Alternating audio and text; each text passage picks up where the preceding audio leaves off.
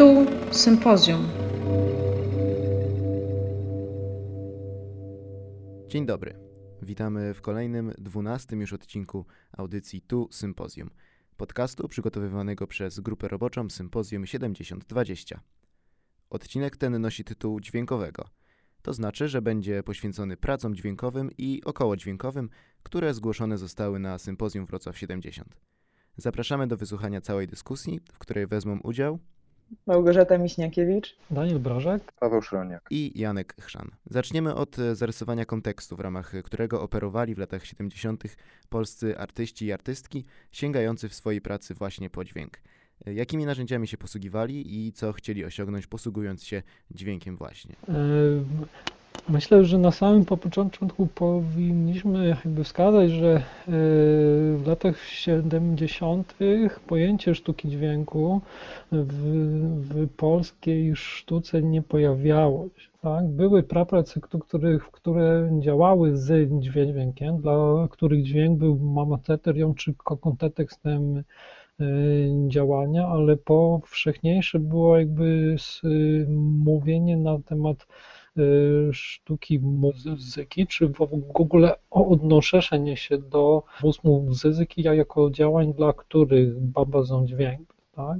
Sztuka kon, kon, konceptualna, która jakby zmieniła narrację w ogóle na temat tego, co możemy traktować jako sztukę, jakie działania artystyczne mogą się wpisać w aktywność, czy poszukującą, czy jakby to próbę znalezienia nowego kontekstu dla, dla, dla tych działań. Nadal w, w, w, w Polsce, w kraju jakby dźwięk nie był traktowany jako, jako osobny gatunek tych działań. Tak? To jest jakby w ogóle szerszy kontekst działań jakby artystycznych w kraju, w których jakby z jednej strony pojawiały się babar jagiery czy, czy czysto technologiczne. Na Noblesz leży wspomnieć to, że prze, prze, przez długi czas eksperyment dźwiękowy pojawiały się tylko w, w kontekście studia eksperymentalnego polskiego radia do dopiero w latach 80., gdzie jakby dostęp do technologii się jakby tańszej stawał się powszechny, pojawiały się pierwsze komputery, pojawiały się pierwsze techniki cyfrowej obróbki dźwięku. Z, z drugiej strony też jakby sztuka dźwięku miała to do siebie, że zrywała z narracją jakby, jakby dźwięku, który jest w muzyce za zawsze traktowany w wyczawczasie. Przejście w stronę narracji muzycznej, czy, czy pop, pop, poza muzykę, gdzie pozbywaliśmy się tak, tekstu czasu, a wchodziliśmy czy w kontekst przestrzeni, czy w, w, w kontekst koncepcji. Pojawiały się w polskiej sztuce do, do, dopiero jakieś jakby drobne działania, które jakby zahaczały o to ale no myślę, że dzisiaj ciężko wskazać ten moment przełomu, tak? Myślę, że, do, do, dopiero dla lata 90., w których pojawiały się y, pierwsze wystawy gru, gru, grupowe nazywane pod, jakby pod nas, nazwą sztuki dźwięku, gdzie do po polski też zapraszano coraz więcej artystów, którzy swoje działania w ten sposób na nas zwawali, to dopiero te, te wtedy y, mogliśmy mówić na te tematy jakby sztuki dźwięku w, w, w Polsce, co wcale nie znaczy, że te, tego te typu prace nie pojawiały się wcześniej, ale raz jakby przeprzestrzeń ta taka jakby narracji na temat tej dziedziny sztuki się nie pojawiała. Z drugiej strony też jakby myślę, że nie było tych prac a, a aż tyle, tak, żeby, żeby, żeby ktokolwiek starał się o stworzenie to takiej narracji. Ale wydaje mi się, że mimo wszystko można znaleźć pewien e, moment w latach 60. z pojawieniem się koncepcji intermedialności, gdzie te różne elementy, czy wprowadzanie różnych technik czy form w jedno dzieło e, jest, jest tym momentem, gdzie w sztukach wizualnych dźwięk zaczął odgrywać większą rolę, łącznie z ruchem, procesem czy performatywnością. I tak jak chociażby w idei happeningu tutaj wiesz, zaangażowanie ludzi też wiązało się z działaniami dźwiękowymi, które niekoniecznie były odkreślane jako stricte e, sztuka dźwięku, ale jednak mimo wszystko świadczyły o, o właśnie wprowadzaniu z jednej strony nowych elementów też technicznych, ale tutaj też istotne były idee awangardowe ścierania, złączania sztuki z życiem, no i dematerializacja sztuki, która przyniósł konceptualizm. Ja, ja z kolei może bym e, przywołał tutaj e, definicję Jerzego Ludwińskiego dotyczącą e, pojmowania sztuki konceptualnej. On nazywał to strefą wolną od konwencji. Myślę, że ta interdyscyplinarność, o której wspomniała Gosia, e, wiązała się właśnie z tym, z takim ciągłym poszukiwaniem e, sposobów artystycznej ekspresji, które by zmieniały dotychczasowe porządki ontologiczne i epistemologiczne sztuki. E, no i dźwięk był jednym ze sposobów, w jaki testowano te granice, te sposoby odbioru sztuki, roli sztuki w ogóle w życiu społecznym. No i osobną kwestią jest jeszcze spojrzenie na historię sztuki współczesnej, sztuk wizualnych pod kątem wykorzystywania rozwiązań formalnych, które się narodziły w łonie muzyki współczesnej, muzyki awangardowej.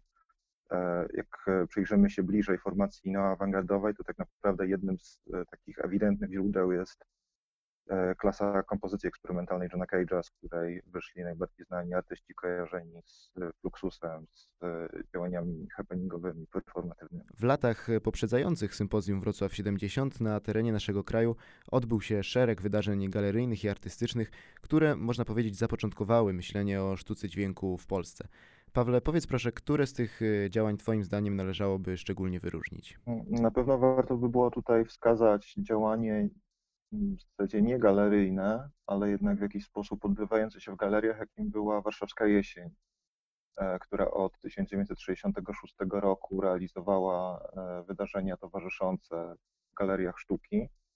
E, no i takimi działaniami były słynne performance dźwiękowe w galerii Foxal, a później także w roku kolejnym w Galerii Współczesnej, gdzie no możemy mówić o jednym z pierwszych happeningów w Polsce, czyli pięć razy, zrealizowany przez Grzegorza Kowalskiego, Zygmunta Krauzego, Henryka Morela i Cezarego Szubartowskiego, który był rodzajem takiej wykreowanej przestrzeni, w której odbywały się działania performatywne, między innymi E, wystąpili tak z dzisiejszej perspektywy wybitni twórcy jak Cornelius Cardew czy John Tilbury. Innym działaniem, które niejako kontynuowało e, tą akcję w Galerii Foxhall e, była realizacja kompozycji przestrzenno-muzycznej przez Teresę Keln, Henryka Morela i Zygmunta Krauzego w Galerii Współczesnej w Warszawie. E, więc e, no już te e, dwie realizacje pokazują, że to był mm, rodzaj pewnej tendencji, która się zaznaczała w programie mm, Niezależnej Galerii Sztuki. No do tego jeszcze można by dodać działanie bardzo ważne z perspektywy sympozjum Wrocław 70, jakim była audycja druga Krystyna Zielińskiego i Andrzeja Łobodzińskiego, której kolejna odsłona miała się odbyć właśnie we Wrocławiu w 1970 roku. E, no innymi na pewno ważnymi e, przykładami, które by pokazywały ten związek e, muzyki eksperymentalnej, sztuki dźwięku i właśnie tego pola sztuk wizualnych, chociażby instrument osobisty Krzysztofa Wodiczki, czyli też taka zupełnie nieszablonowa propozycja e, działania no, w zasadzie performatywnego, które umożliwiało zupełnie inny kontakt e, z otaczającą nas rzeczywistością przy korzystaniu właśnie tytułowego instrumentu, który miał filtrować sygnały dźwiękowe, e, które znajdowały się wokół nas. Chyba też warto zauważyć, że eksperymenty, o których wspominałeś, e, nie odbywały się tylko i wyłącznie w galeriach, ale tutaj właśnie bardzo istotne było też połączenie różnych tradycji, czyli tradycji sztuki wizualnej, czy eksperymentu dziejącego się w obrębie Instytucji Sztuk Wizualnych z eksperymentami dziejącymi się e, w, w instytucjach, tak jak e, Warszawska Jesień, czy, czy chociażby tak jak eksperymentalne studio Polskiego Radia, o którym Ty, Danielu, wspominałeś. Tutaj też warto zauważyć, że na e, eksperymenty muzyczne i dźwiękowe w Polsce e, wpływ miały różne tradycje i one się wchodziły z troszkę różnych porządków logicznych.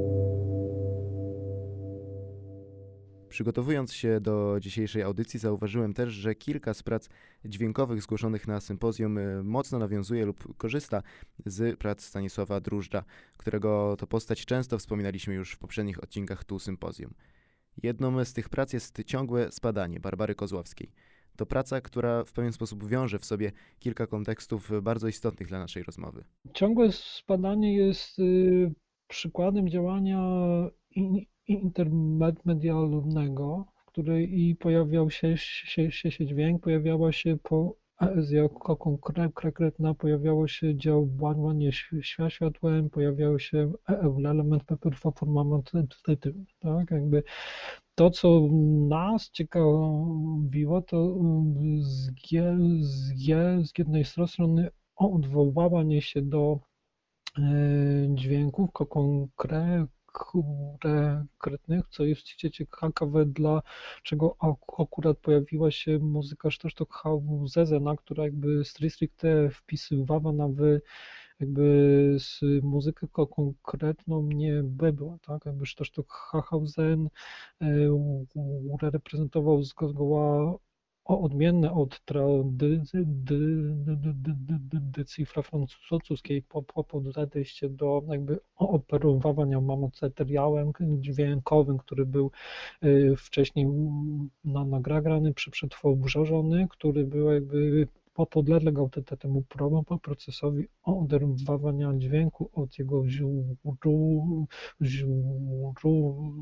źródła. Tak, jakby e, w działaniu ciągłe spospodanie dwie dźwięki nanograne miały tworzyć pewną przestrzeń dźwiękową, przestrzeń, która miała e, przenieść słuchaczy w inny kontekst. Tak, jakby to jakby próba operowania dźwiękiem, który nie, nie tworzy nam, nie wiem, na nastrostroju nie jest tłem do, do pewnych działań, ale tworzy konkretne środowisko dźwiękowe, jest jakby bardzo charakterystyczne dla jakby podejścia sztuki dźwięku, tak? gdzie jakby traktujemy dźwięk jako element przeprzestrzeni, traktujemy dźwięk jako element, jakby dźwięk pojawia się w te, wtedy, gdy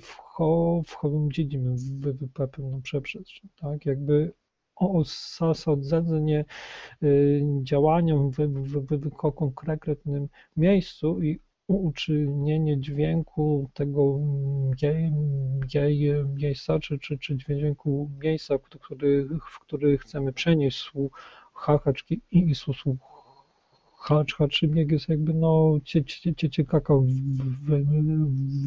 w tego typu przy przykładzie, tak? Ten sam e, element pojawiał się 10 lat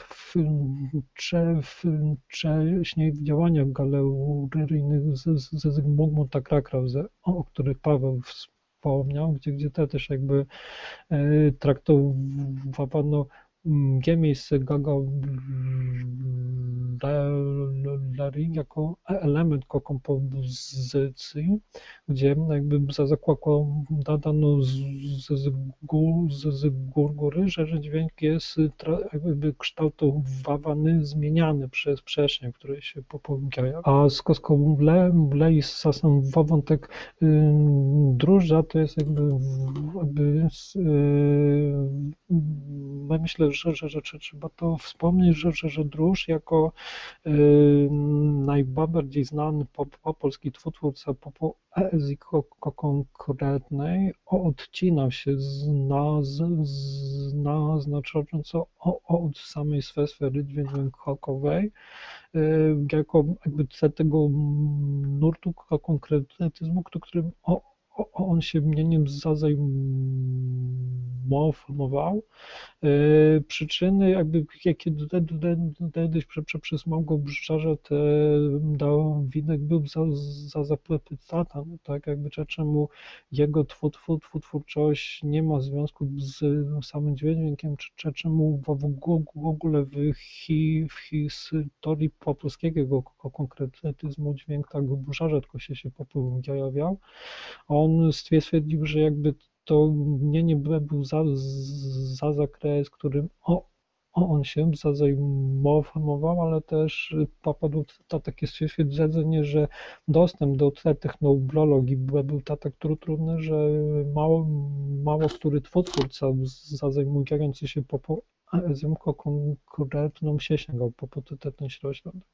Jakby po, ponownie ten element instytucji do, no, do, do, technologii był w sposób dany, co, co też może by być jakby przy, przy, przyczyną te, te, tego, że w samym działaniu ciągłego, głęgłego sposobania pojawiła się kompozycja z tak, gdzie twórcy nie być może nie by byli y, w stanie samodzielnie technicznie zrealizować ta, ta, takich na nagrań, jakie im by były potrzebne. E, ten brak y, technologii czy narzędzi technologicznych, o których Danielu wspominałeś, e, też można, y, wydaje mi się, połączyć e, z faktem, że wiele aspektów dźwiękowych czy takich opartych na E, wsłuchiwanie się czy odbieranie dźwięku środowiska otoczenia, w którym się znajdowaliśmy, czy znajdowali twórcy i ich odbiorcy,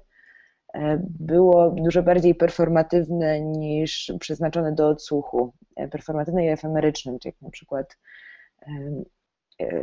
panoramiczny happening morski Kantora, szereg innych działań, które były bardzo mocno osadzone temporalnie i związane z innymi wizualnymi elementami.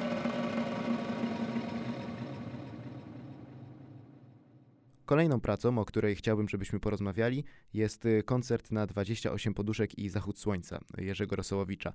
To praca, która dla mnie jest wyjątkowo ciekawa ze względu na swoją niesamowitą energię i ignorowanie wspomnianych właśnie przez Was y, trudności technologicznych.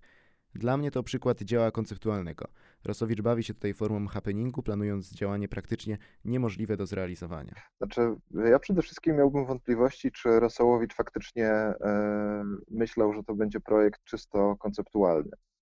E, jednak on e, w paru miejscach zaznaczał, e, jak przegląda się stenogramy e, z Sympozjum 70, że jedna z jego propozycji e, jest realizowalna, a inna z trudem.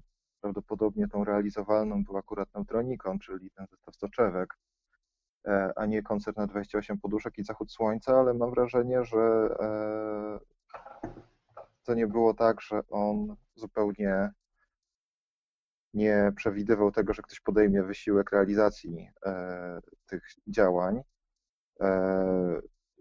Koncert na 28 poduszek i zachód słońca jest o tyle ciekawy, że e, podobnie jak inne projekty zgłoszone na sympozjum, powstał wcześniej. Jest to koncepcja z 1968 roku, e, którą możemy potraktować jak trawestację happeningów Tadeusza Kantora. E, mam tutaj szczególnie na myśli dwa utwory, jakimi są panoramiczny koncert morski, co jest już zaznaczone w tytule utworu Rosołowicza. Myślę, że ten koncert nie jest przypadkowy. A drugim utworem, który też się jakoś wyraźnie zaznacza, jest list, czyli słynny happening polegający na dostarczaniu listu do galerii Foxal, który na miejscu ma zostać zniszczony. E, I tak naprawdę koncert e, Rosołowicza, koncert na 28 poduszek i zachód słońca jest takim rodzajem przeskalowania idei Kantora, doprowadzeniem ich w jakiś sposób do absurdu, e, a jednocześnie wyzyskaniem szeregu elementów, które się składały na te utwory. I zdecydowanie jednym z tych elementów jest warstwa dźwiękowa. No poza tym, że Rosołowicz myślał o swoim utworze nie w kategorii happeningu E, rozumianego jako happening, ale właśnie jako koncept, jako utwór muzyczny, e, jest tutaj e, dość istotny, bo możemy mówić o utworze, który realizuje tą koncepcję muzyczności wprowadzoną przez Johna Cage'a, czyli po prostu działanie zorganizowane w czasie, czasie rozpisanym dość precyzyjnie, bo chodziło o 77 minut, podczas których dzieją się kolejne zdarzenia. Czyli możemy to odnieść chociażby do słynnego E, utworu, e, w zasadzie mm, do słynnego utworu e, Cage'a Waterwalk, który był oczywiście czymś o znacznie mniejszej skali. Natomiast w partyturze utworu Rosołowicza jednak obecność zjawisk dźwiękowych jest naprawdę bardzo wyraźna. No mamy tam dźwięki karetek, mamy tam oczywiście odgłosy wybuchających poduszek napełnianych wodorem. E, ale też ciekawe jest to, że Rosołowicz zaznaczał, że istotnym elementem koncertu jest wykorzystanie głośników, głośników ulicznych. E, I e, to wprowadzenie elementu technologicznego, elementu zaczerpniętego ewidentnie w jakiś sposób z rozwoju radiofonii, z rozwoju muzyki współczesnej też jest pewnym, pewną wartością, która świadczy o tym, że nie jest to wyłącznie E, jakaś taka e, zupełnie utopijna wizja, e, czysta gra wyobraźni, ale jednak artysta dość skrupulatnie komponował te zdarzenia, budując strukturę, budując tą warstwę muzyczną, jakbyśmy powiedzieli.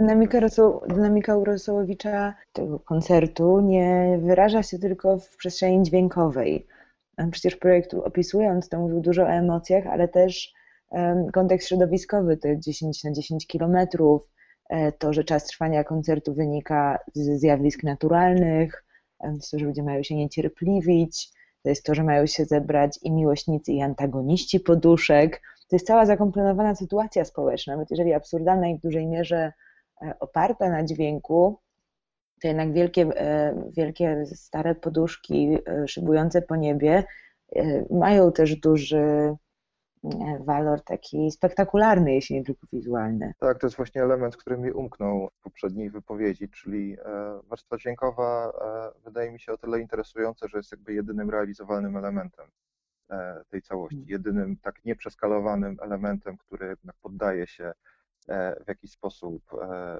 realizacji. E, no jednak, tak jak wspomniałaś o warunkach atmosferycznych, przestrzennych, tym, że na widowni miał zasiąść kilkanaście tysięcy osób, no to jest w jakiś sposób no na pewno trawestacja, może nawet jakiś rodzaj parodiowania happeningów Kantora, jak zacząłem, od czego zacząłem.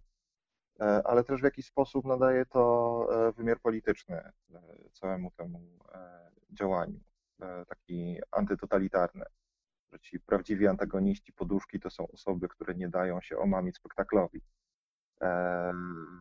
Więc no, faktycznie mamy do czynienia z utworem, który no, łączy w sobie szereg różnych kontekstów, E, ale ten wymiar dźwiękowy jest e, naprawdę ciekawy, gdyż w zasadzie do dzisiaj nierozpoznany. Do dzisiaj nie mówi się o istotności e, tego, że możemy postrzegać ten utwór w kategoriach muzycznych, mimo że on zawiera formę muzyczną w samym tytule. A co myślisz o tym aspekcie tego, tej, tego monotonnego wykładu, bo on tam cały czas ma się dziać, nudny, monotonny wykład o poduszce. Mhm. Jak ty postrzegasz relację mimo wszystko słowa i jakiejś tam narracji do tego e, spektaklu wizualnego, który się dzieje i też tego aspektu dźwiękowego? Że tak jak wspominałem, no ja bym e, na takim najprostszym poziomie e, widział traktat o poduszce jako e, pewien rodzaj działania mającego na celu uśpić potencjał człowieka, czemu ma się, mają się przeciwstawić i prawdziwi antagoniści poduszki. Natomiast no, sytuacja nie jest aż tak prosta, jakby mogło się wydawać, ponieważ Rosołowicz wyraźnie zaznacza, że e, traktat o podróżce powinien być e, recytowany i dźwięk powinien być odtwarzany z głośników. Więc to jest też w jakiś sposób forma kształtowania audiosfery.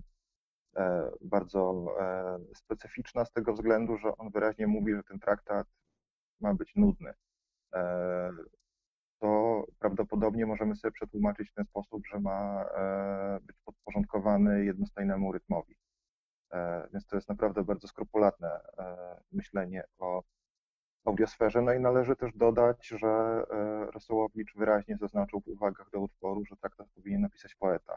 Wskazywał trzech autorów, którzy powinni się tego, znaczy wskazywał trzech autorów, spośród których należałoby wybierać tego docelowego autora traktatu no i wymieniał Tadeusza Różewicza, Mirona Białoszewskiego i Juliana Przybosia.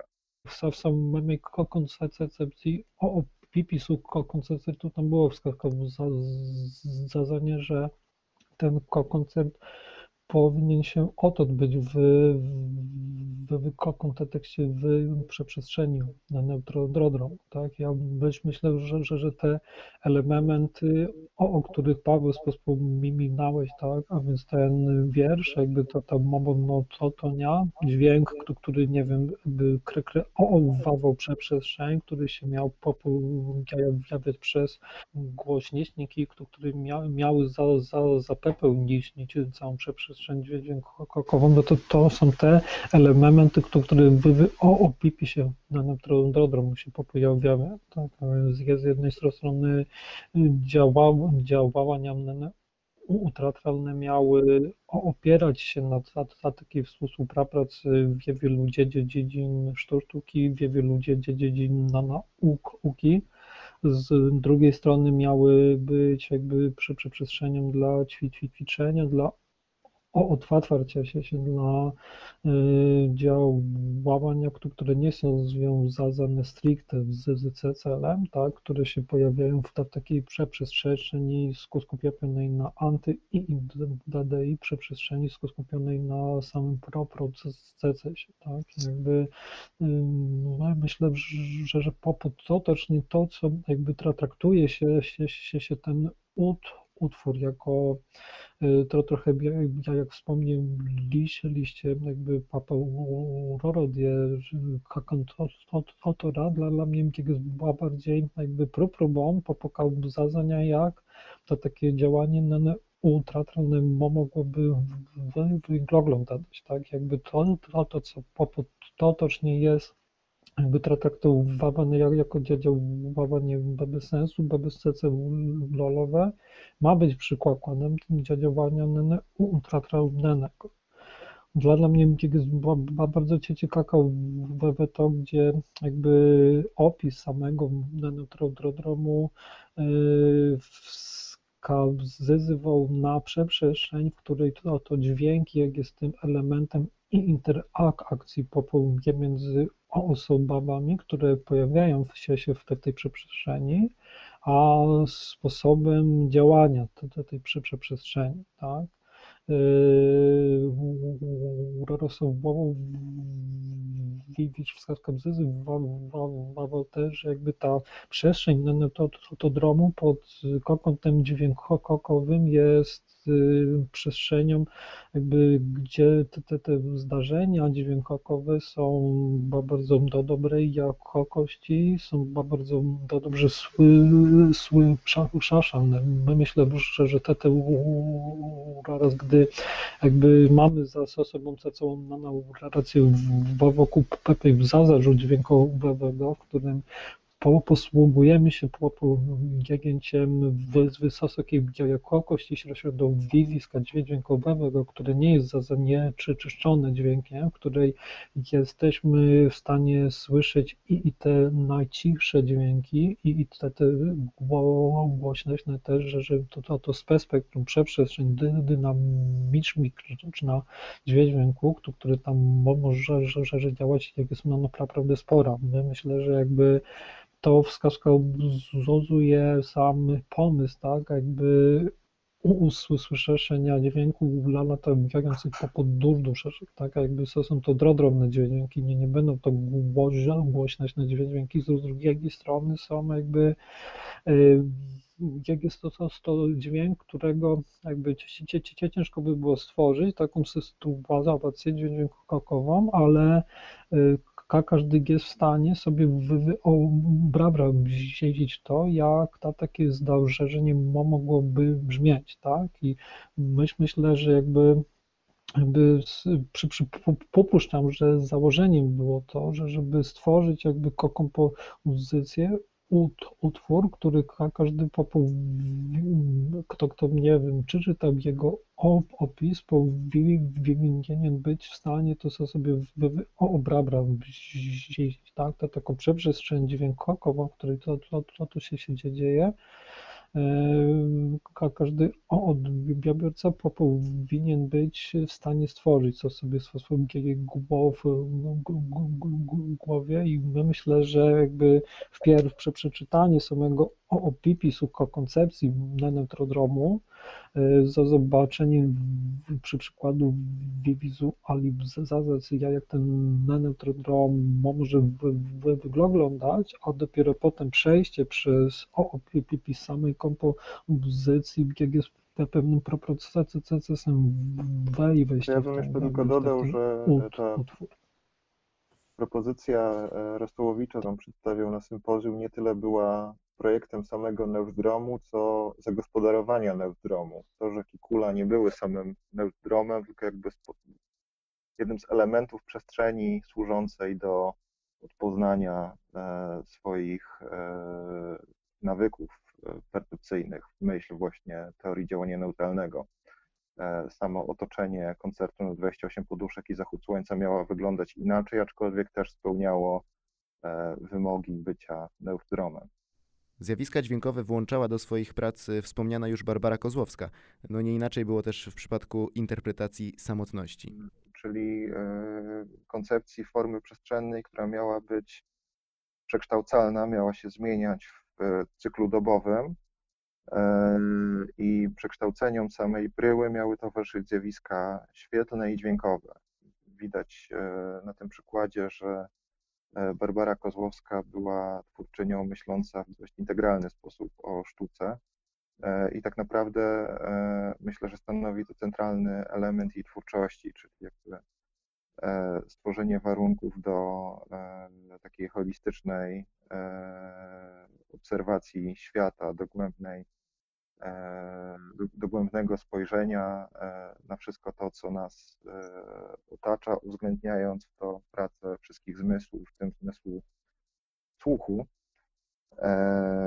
No i ten element polegający na włączeniu zjawisk dźwiękowych do funkcjonowania prac z porządku wizualnego, no myślę, że też w jakiś sposób później był obecny w innych jej projektach, czego też dowodem w jakiejś mierze jest właśnie e, interpretacja poezji e, strukturalnej Stanisława Dróżdża. Właśnie to jest e, ciekawy ten aspekt dźwięku zastanego, a dźwięku potencjalnego, czy dźwięku odzyskanego. Oczywiście w samotności ta architektura akustyczna okazała się bardzo istotna przy, przy tych ostatnich Waszych realizacjach, a więc może potem o tym porozmawiamy za chwilę, e, ale chciałam też zwrócić uwagę na tę kwestię sonosferyczną zastaną, e, czy jakąś w jakimś stopniu nawet psychograficzną, tak jak można się tego dopatrywać w ekspedycji Kozłowskiego. Idziemy, idziemy odbierać, idziemy rejestrować to, co, to, co nas otacza, czyli tutaj bardziej chyba istotne jest to uświadomione czy świadome wsłuchiwanie się i odbieranie niż kreowanie nowej dźwiękowej sytuacji. Nie wiem, jak wy to widzicie. No ja się absolutnie zgadzam. Też postrzegam ekspedycję Jarosława Kozłowskiego jako pracę z dużym potencjałem dźwiękowym, e, no, która w zasadzie e, jest taką, e, takim działaniem, które moglibyśmy wpisać w tą całą tradycję sytuacjonistyczną, sytuacjonistycznych dryfów. Aczkolwiek mi się nasuwa inny kontekst. Jest nim, jest nim słynna kompozycja La Monteyanga, Composition 1960-10, E, o słynnej e, partyturze zawierającej jedno zdanie e, Draw a strike line and follow it, czyli właśnie to wyznaczenie linii, które tak naprawdę było czymś absolutnie przełomowym dla historii muzyki współczesnej, co w zasadzie w sposób anegdotyczny, ale jednak doprowadziło do konstytuowania się minimal music, no miało swoje przełożenie również na sztuki innych dziedzin. Właśnie E, to wyjście w miasto, tworzenie własnego śladu jest jakby e, w zasadzie rodzajem realizacji e, tej nadrzędnej partytury stworzonej w 1960 roku przez La Monteyanga w jakiś sposób rozwiniętej przez Jarosława Kozłowskiego w 1969. E, co ciekawe, e, partytura Kozłowskiego e, zawiera uwagi, gdzie są wymienione przewidywane sposoby dokumentacji ekspedycji i tej czynności kreślenia, która tak naprawdę miała być główną, głównym elementem całego tego dryfu po mieście, ale też po innych rodzajach przestrzeni. I pośród sposobów, e, w jaki można było e, dokumentować e, ową ekspedycję, Kozłowski wymieniał między innymi nagrania. I znajdujemy ten zapis w najwcześniejszych maszynopisach z opisem projektu przesłanych na sympozjum w roku 1970. Natomiast w katalogu podsumowującym samo sympozjum, który się ukazał dopiero w 1983 roku, akurat ten konkretny sposób e, dokumentowania ekspedycji zniknął. E, I to e, też jest bardzo interesujące, czy był to po prostu jakiś chochlik drukarski, czy też interwencja samego artysty. Ale mimo wszystko, no ja cały czas widzę w ekspedycji jako jedną z najciekawszych, widzę w niej jeden z najciekawszych przykładów takiego użytkowania przestrzeni, które wiąże się z głębszym postrzeganiem sygnałów e, towarzyszących nam w życiu codziennych, codziennym jako jeden z pierwszych przykładów, które wiązałyby się z e, integracją audiosfery w obręb tego działania artystycznego. Jest to rodzaj też spaceru dźwiękowego. Mhm. Ewidentnie można to odnieść do tej formy spaceru dźwiękowego, która się kształtowało w zasadzie w tym samym okresie. Tutaj z drugiej strony, w przeciwnym biegunie możemy w takim razie e, rozpoznawać tę e, propozycję Zielińskiego i Łobodzińskiego, którzy chcą stworzyć całe środowisko, w które się wchodzi. Jest dokładnie odwrotna relacja, jeśli chodzi o, o sonosferę i relacje do z jednej strony otoczenia, a z drugiej do jednostki. Oni planowali tę całą przestrzeń udźwiękowić. Tak, wykreować ją od mhm. podstaw. Katalog e, podsumowujący sympozjum e, proponuje tytuł Audycja czwarta, aczkolwiek chronologicznie była to audycja trzecia. E, Krystyn Zieliński i Andrzej Łobodziński zostali zaproszeni na sympozjum tuż po dwóch realizacjach w Łodzi i w Warszawie. No i zaproponowali jakby kolejną odsłonę dla Wrocławia. Sam opis projektu jest bardzo precyzyjny, gdyż określa warunki, w jakich E, ta projekcja dźwiękowa miałaby e, zostać zorganizowana, określa e, właściwości sprzętowe, sposób połączenia ze sobą głośników. Natomiast brakuje najważniejszego elementu. Nie wiadomo, jakiego rodzaju dźwięki mieli odtwarzać w ramach tego koncertu akuzmatycznego. Na podobnej zasadzie funkcjonują w literaturze wcześniejsze i późniejsze e, realizacje e, tego działania, bowiem e, wiemy, jak wyglądała audycja w Warszawie i później w Łodzi w Muzeum Sztuki w 1972 roku, czyli chronologicznie najpóźniej i to powinna być ta audycja czwarta, tylko że ona się akurat odbyła w przeciwieństwie od wrocławskiej. Ale w każdym razie w żadnym z tych przypadków nie jest określone, e, nie jest określony repertuar. Wiemy, jak samo działanie wyglądało, ale nie wiemy, jak brzmiało. Możemy się jedynie domyślać, że artyści albo zamówili u kogoś materiał dźwiękowy, żeby go odtworzyć w ramach swojego performance'u, E, ale bardziej prawdopodobne, że po prostu by wykorzystali jakieś gotowe już e, istniejące utwory i w jakiś sposób je skompilowali. Aczkolwiek to ciągle pozostaje w sferze domysłów i też e, sprawia, że ten projekt jest aż tak intrygujący, bowiem naprawdę on pod względem technicznym jest prawdopodobnie, no nie licząc może propozycji Jana Chwałczyka, ale E, poza tym jest e, chyba najbardziej dookreślony pod względem technicznym, e, aczkolwiek cały czas pozostawia jedną wielką dziurę, jeśli chodzi o tą zawartość czysto merytoryczną. Moje domysły opierały się na tym, że to ma być dźwięk sam elektroniczny, w sensie prądu, materiału, taśm, wiesz, tego materii, na której, która dźwięk może generować, czy nam pomagać generować. To by, tak, tak ja to sobie zawsze wyobrażałam. No to by było bardzo intrygujące. Ja podejrzewam, że raczej to była e, no, taka bardziej konwencjonalna prezentacja utworów e, muzycznych, e, ale nie wiadomo jakich. Próbowałem to konsultować z Danielem Muzyczukiem, ale mhm. on też nie jest w stanie udzielić jakichś precyzyjnych informacji. E, no i prawdopodobnie chodziło o jakiegoś rodzaju utwory elektroniczne, elektroakustyczne. Paweł, no skąd y, jakby wnioskujesz to, że to była sytuacja No bo sami artyści nie brali w tym udziału jako wykonawcy. Ja to rozumiem tak, że jakby wiesz, akuzmatyka ma to do siebie, że jakby jest, wiesz, próbą y, a albo odtworzenia przy pomocy głoś, głośników, wie, wie wielu głoś, głośników jakiejś sytuacji znaczy, no w jakiś sposób bądź kreacji, nie?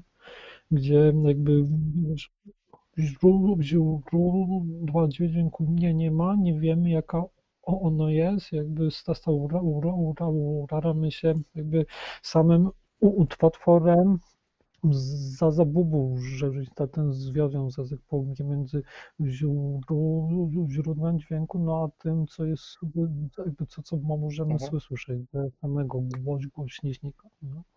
Jakby to, to, tutaj patrząc na opis tego utworu, to jakby, jakby i intencji działania w, te, w, te, w ten znaczy sposób zdecydowanie... nie widzę tam, nie? Ale wiesz, to, a tak samo spacer, spacer dźwiękowego, nie? Jakby koncepcja spacer dźwiękowego pojawiała się jako typowe narzędzie edukacyjne, nie? Jakby spacer miał, był sposobem ćwiczenia usz, uszu, ćwiczenia słuchu, jakby budowania wrażliwości. Znaczy, tutaj bym bronił tego spaceru dźwiękowego, absolutnie. A e, tutaj... Ekspedycja mhm. faktycznie jest jest e, działaniem polegającym na głębokim zatopieniu się w przestrzeni i uchwyceniu jej w możliwie najbardziej wieloaspektowy sposób. Na co się składało też słuchanie. Nie był to spacer dźwiękowo ukierunkowany wyłącznie na słuchanie, ale składający się z tych, też z takich elementów, więc może e, nie wpisuje się on w jakieś takie doktrynalne ujęcia e, związane właśnie ze spacerami dźwiękowymi, ale niewątpliwie ma coś z nimi wspólnego i e, dla mnie to jest e, no, faktycznie jedna z nielicznych propozycji w sztuce polskiej, które faktycznie e, w taki sposób włączają przestrzeń i samego odbiorcę w sytuację artystyczną, jako te główne czynniki konstruujące finalną kompozycję. A jeśli chodzi o Zielińskiego i Łobodzińskiego, to e, no jest to klas, taka sytuacja akuzmatyczna no z tego względu, że mamy do czynienia po prostu z orkiestrą głośników, które zostały przez nich precyzyjnie wyselekcjonowane. więc może też faktycznie nie wgłębiając się jakoś bardzo mocno w meandry akuzmatyki, no, na tym bazowym poziomie oni realizują te postulaty. Tu, tu sympozjum.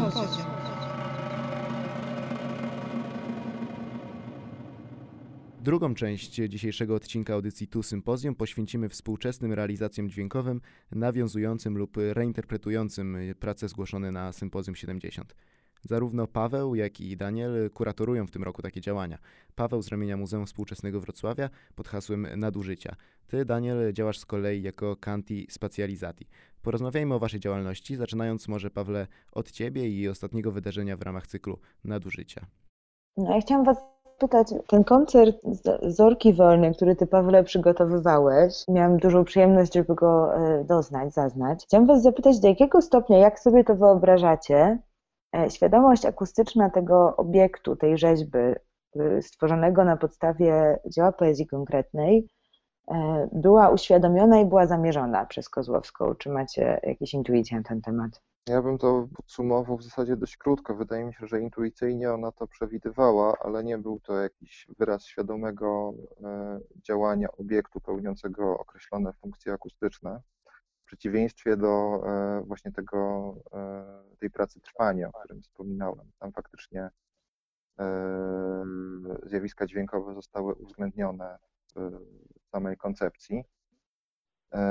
Interpretacja przestrzenna samotności Dróżdża przez Kozłowską no, jest rodzajem formy przestrzennej, która jest na tyle niecodzienna i wchodząca w twórczy dialog ze staną przestrzenią, że nie sposób o niej nie pomyśleć też jak o obiekcie, który tworzy nowe właściwości akustyczne. To postanowiliśmy wykorzystać w trakcie e, koncertu z Orki Wolnej. A czy ten temat pracy i, e, i Kozłowskiej i, i Drużdża był dla Zorki istotny w planowaniu jej działania i tematów, które wybrała? E, nie, ona nie myślała o tym na poziomie samej koncepcji. Później, jak jej po prostu pokazywałem parku, znaliśmy, że to jest najciekawsze miejsce do zaaranżowania już finalnie tej formy E, performatywnej. Więc tak naprawdę to była praca wyłącznie na utworze Rosołowicza, E, no i później po prostu zaanektowaliśmy określoną przestrzeń, która najbardziej odpowiadała.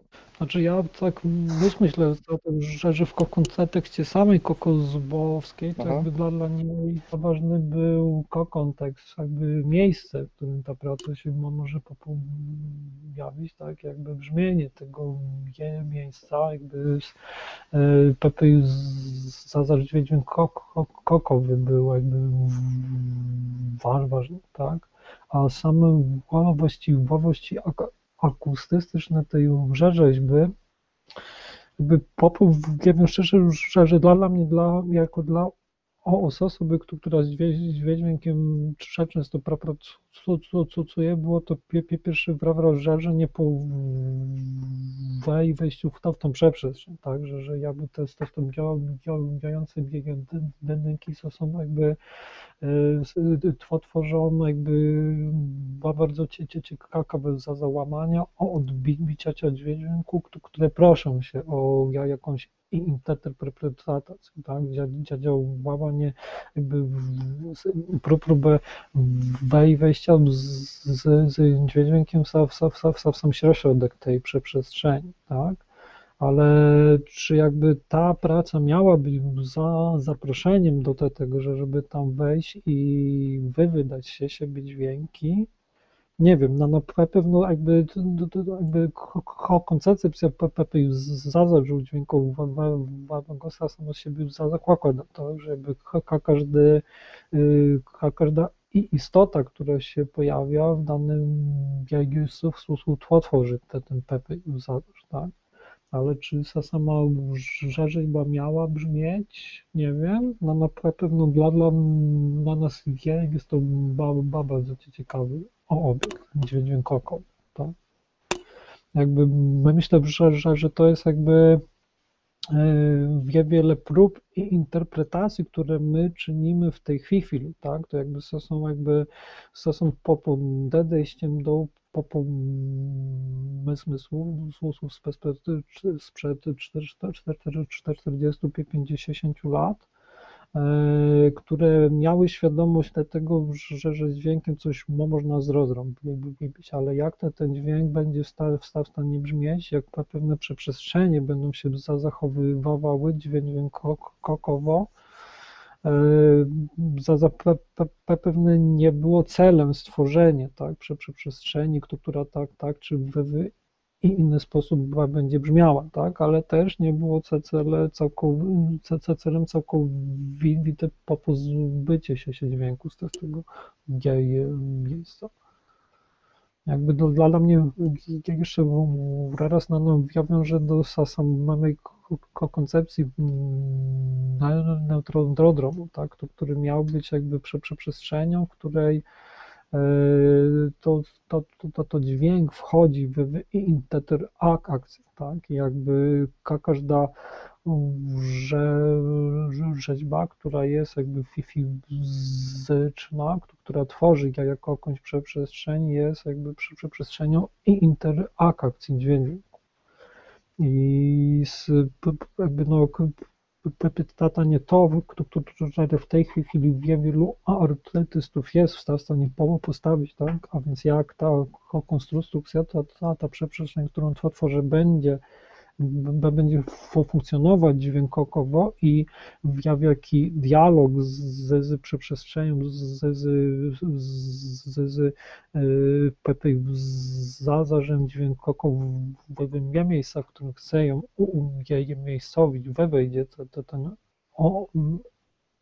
obiekt, jak jest pytanie w tej chwili, to jakby każdy artysta zadaje sobie. Czy wtedy ta, ta, ta, tak było? Nie. Ja nie wiem, wiesz, bo ja nie potrafię sobie wyobrazić e, sonosfery miasta wtedy. Bo ile zdjęcia jakoś nam dokumentują te, te puste place, te burzenia, te powstające bloki, to jest mi bardzo trudno y, wyobrazić sobie, jak te budowy brzmiały, jak brzmiały te ulice bez samochodów, jak brzmiały knajpy z jednym radiem. Dla mnie to jest y, taka przestrzeń trudna do słuchowego zwizualizowania, jakby to okropnie nie brzmiało. A więc to jest proces, który artyści, których zapraszamy, próbują przejść, tak? Jakby w Google funkcjonuje pojęcie archeologii dźwiękowej, tak? Jakby, jakby próba odtworzenia, tak, tego jak dane jej, jej miejsca, jak, jak, jak miasta mogły brzmieć, tak.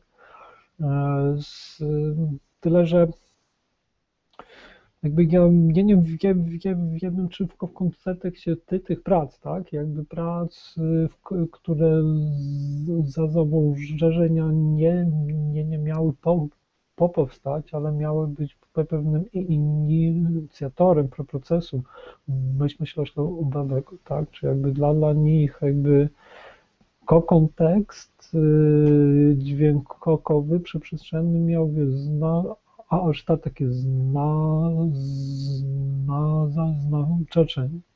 No na pewno to, jakby jakie były w te, w te wtedy przy przyzwyczajenia słuchu kochowe miały wpływ tak, na, na postać chociażby tego koncertu na 28 poduszek Radosława Birwicz. Tak? No myślę, że, że w tej chwili, gdyby artysta starał się jakby popoddać do tego samego pro, pro problemu i starał się stworzyć sytuację dźwiękową, która e, zmusza odbiorców do jakby ten żerzenia słuchu, to może ten za zakres dźwiękowy, czy, czy, czy sytuacja dźwiękowa, którą chciałby stworzyć, byłaby i inna. Ja jeszcze będę miał działania znowu reinterpretujące koncert na 28 poduszek i zachód słońca. E, i taką większą rzecz dotyczącą reinterpretacji czy nadinterpretacji fragmentu układu Zbigniewa Stomskiego. Mhm. W ramach tego cyklu zatytułowałem Nadużycie odbędzie się rodzaj mikrowystawy Matieja Franka, który ma przygotować nowy utwór będący kontaminacją pracy zgłoszonej przez Zbigniewa Gostomskiego na sympozjum Wrocław 70 i nieco późniejszego utworu Johna Cage'a 49 Waltzes for the Five Boroughs, który był utworem na Nowy Jork. Utwór na miasto, zapisany w formie partytury graficznej, będącej właśnie mapą. Więc sama forma zapisu obu tych prac od razu jest narzucająca się, jednocześnie one w podobny sposób budują taką strukturę dramaturgiczną samego utworu poprzez wyznaczenie punktów na mapie, które się rozchodzą w określony sposób. U Gostomskiego jest to regularna siatka, która e, potencjalnie może objąć e, cały glob. U Cage'a jest to utwór ograniczony przestrzennie i e, zbudowany na zasadzie operacji losowych. Punkty są wyznaczane przy użyciu metod losowych, a następnie łączone w linie. Każda linia miała łączyć trzy punkty i to są właśnie te tytułowe walce.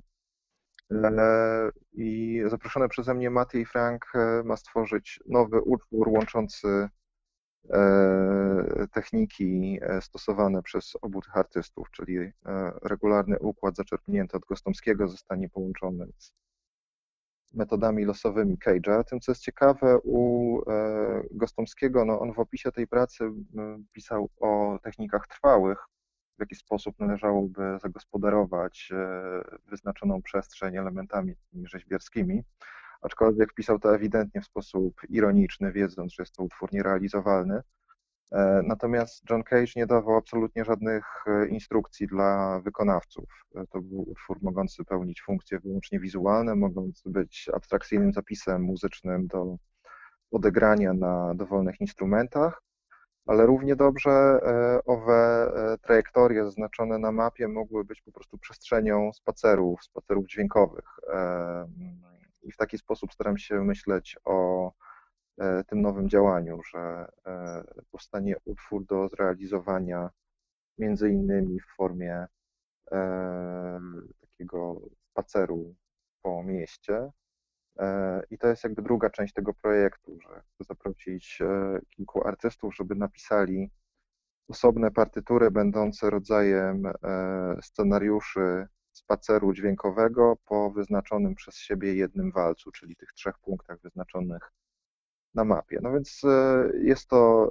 działanie skupiające w sobie szereg dość typowych dla mnie rozwiązań E, i strategii, e, nazwijmy to kuratorskich, e, polegających właśnie na zestawianiu ze sobą różnych elementów, rozszerzaniu kontekstów, nadpisywaniu treści, jakby sprawdzaniu w dość kontrolowany sposób, co z tego może wyniknąć, jeśli chodzi o z jednej strony odczytywanie historycznych utworów artystycznych, a z drugiej strony, jeśli chodzi o możliwości postrzegania e, zjawisk przestrzennych, zjawisk związanych z naszym życiem codziennym.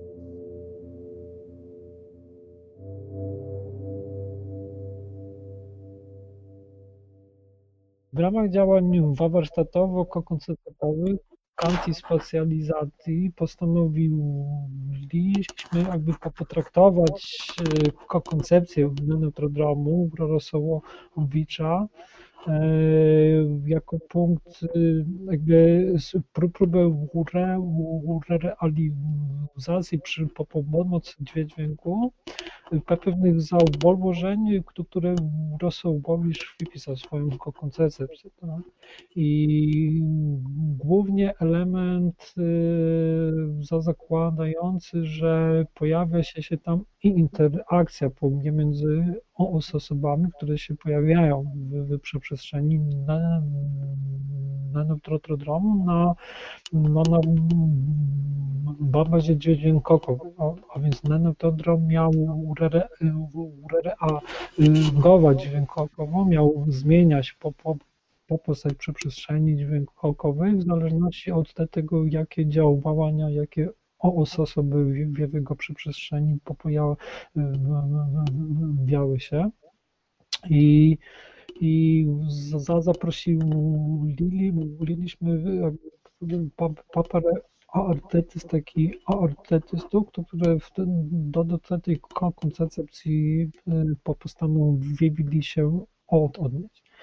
E, przy przykład Beniamina Głuszka, który działał w przeprzestrzeni przy przetwarzania fal mózgowych na, na dźwięki jest przy przykładem z jednej strony jakby wprost dedykowanym te, te, temu, jak neutrodrom miał, miał działać, tak? który miał, miał by, by być przeprzestrzenią dla działań pozbawionych z celu, które były odpowiedzią na, na, na pro, pro, pro, pro problemy świata, tak, gdzie dziadział łamanie cecyblolowe zazawowo dziedziło i gdzie stało rano się zwrócić uwagę na Mm, na działanie w procesie, na działanie, które jest budową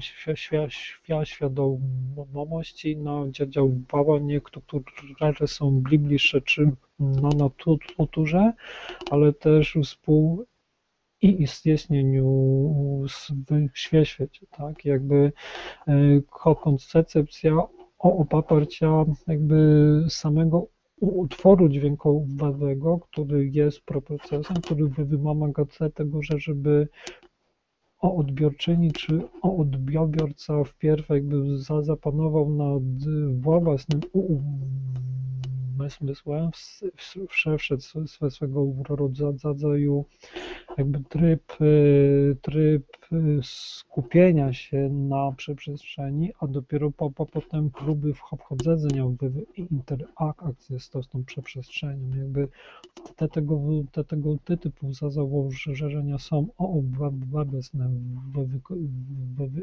instalacji dźwiękowej Beniamina. Z drugiej strony mamy pracę Piotka Bednarczyka, dla którego przestrzeń i interakcji jest jakby i interakcją między wieloma typami metmediów, tak? A więc dźwięk, ob, ob, obraz, ruch, o obrazu ruch dźwięku, tak? Dla, dla, dla Piotrka jakby on nie tyle tworzy utwory, które same siebie są intermedialne, ale dla którego proces kompozycyjny jest oparty na, na tej intermedialności. Tak? A więc jak jest to swego rodzaju próba przeniesienia y, tego, jak neutrodrom mógł działać na, na, na sam proces kompozycyjny. Wreszcie mamy pracę Alexa Saxon Dyswish, która dla, dla której dźwięk jest, dźwięk jest stale związany z, z ruchem, tak? I dla, dla której sposób stworzenia kompozycji, proces jej powstawania, tak na, naprawdę jest pracą z, z. To to ruch generuje dźwięk, to jakby z, z ruchem ta, ta, tancerki, ta tam tam cece żarzek jest związany z zjawisko dźwiękowe. To to gest, jakby gest, y, y, gest kokompopu z, z to, to jest przeniesiony wpierw na ruch, do dopiero potem się popogajawia dźwięk. Tak? Jakby te, te trzy pra, prace, które próbują jakby stworzyć przestrzeń dźwiękową, której y, różne warianty działań utratralnych mogą być za, zastosowane i możemy w procesie eksperymentu sprawdzić, tak, jak, jak, jak słuchacz odbiorca może się zachowywać w te, tego typu przestrzeni. Jaką Mhm. relację widzisz pomiędzy tymi projektami, o których mówiłeś, tymi współczesnymi realizacjami, e, tak nieco szerzej, a tym, co było głównym, główną zagwozdką, czy, czy głównymi zagadnieniami sztuki dźwiękowej, czy, czy eksperymentalnej, związanej z dźwiękiem w tych pod koniec lat 60. i na początku 70.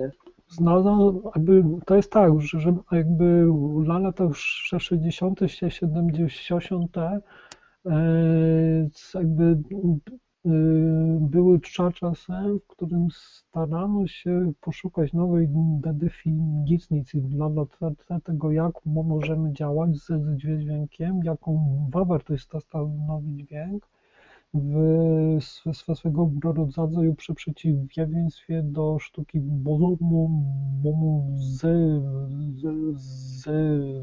muzycznej, tak? Jakby była wtedy, wtedy świadomość te- tego, że, że dźwięk ja- ja- jako ta- ta- taki może być jakby e, tworzywem do wyrażenia koncepcji, które w samej sztu- sztu- sztu- sztuce muzycznej ze względu na jej o, o ograniczenia stworzo- stworzony cały sy- system za, zasad nie były, nie były w stanie funkcjonować. I jakby dla lat 60., 70. mniej były skupione na jakby stworzeniu od podpowiedzi, bo bo bardziej były po, po poszukiwań, tak, gdzie są jakieś wyłomy w, w ko- ko- koncepcjach, na których sama muzyka się za- zasadzała, ale było też ba, ba, ba, bardzo dużą prób- próbą e- emancypacji samego hachacza i susu hacz, haczki, ale też y, zwróceniem się ku jakby trybom susu ha- hachania, tak, spo- sposobom ko- kontaktu z dziełem. Jakby to na, na, na, na, na, na co zwraca uwagę rosołową, widzi, że jakby interaktywność susu hachacza, gdzie susu hachacz jakby to, to on jakby ma wpływ na przeprzestrzeń dźwiękową, która się znaje, znajduje. I ko- koncepcje, które wywodzą się, się, się wprost od pomysłów Cage, tak, który czy, często, czy, czy, czy wspomniany Lala Monteyak, dla których utwór dźwiękowy był pe- pewnym przepisem, który, który susu hachaczki i susu hacz, haczy powinni wykoko znaleźć, tak? Dla, dla nich jakby y, komponowanie było kreacją i zdarzenia dźwiękowego i jakby, pro, jakby, jakby tworzenia sytuacji, w której odbiorcy będą zaangażowani, którzy w, pewien sposób będą współtworzyć ten ut- utwór. Jakby te pra, pra, prace, które my staramy się prezentować, są też w podobny sposób skupione na procesie odbioru, gdzie to jakby aktywne zaangażowanie odbiorcy stanowi o postaci utworu, który będziemy w stanie usłyszeć. Tak? Jakby myślę, że, że to jest jakby ta, te, ten rys konceptualny, który jakby był za zauważeniem wielu działań, tak, że, że my jakby stawiamy akcent na, zaangażowanie, współtworzenie, na uczestniczenie w, w, w pro, pro procesie powstania dzieł.